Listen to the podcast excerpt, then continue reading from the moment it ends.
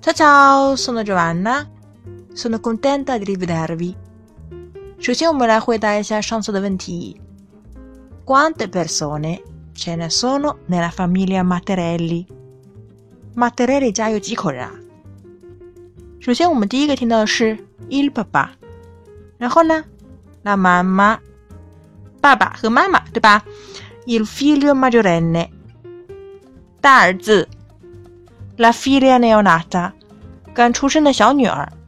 还有呢，il nonno e la nonna。所以呢，ce ne sono sei persone nella famiglia Mattarelli。Mattarelli 一家呢，一共是六口人。Avete ascoltato bene？有听仔细吗？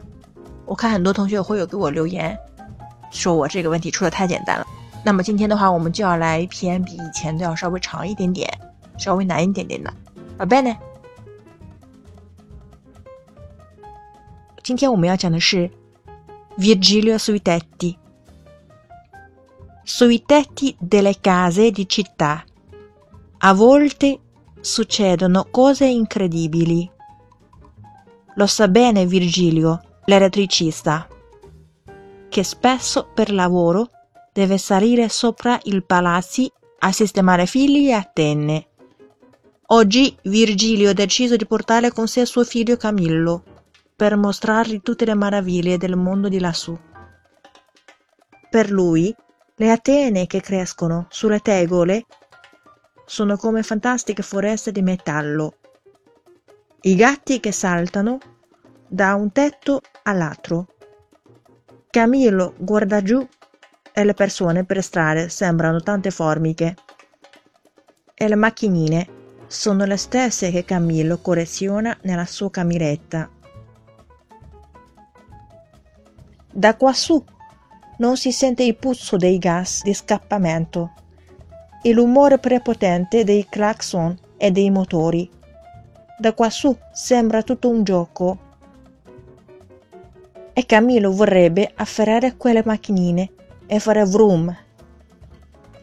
Poi Camillo guarda in su e nel cielo si vedono grandi stormi di uccelli che disegnano forme sempre nuove. Basta guardare da un'altra parte per un secondo ed è già tutto cambiato. Guarda, una balena! No, è un drago. Ma che? È un cappello.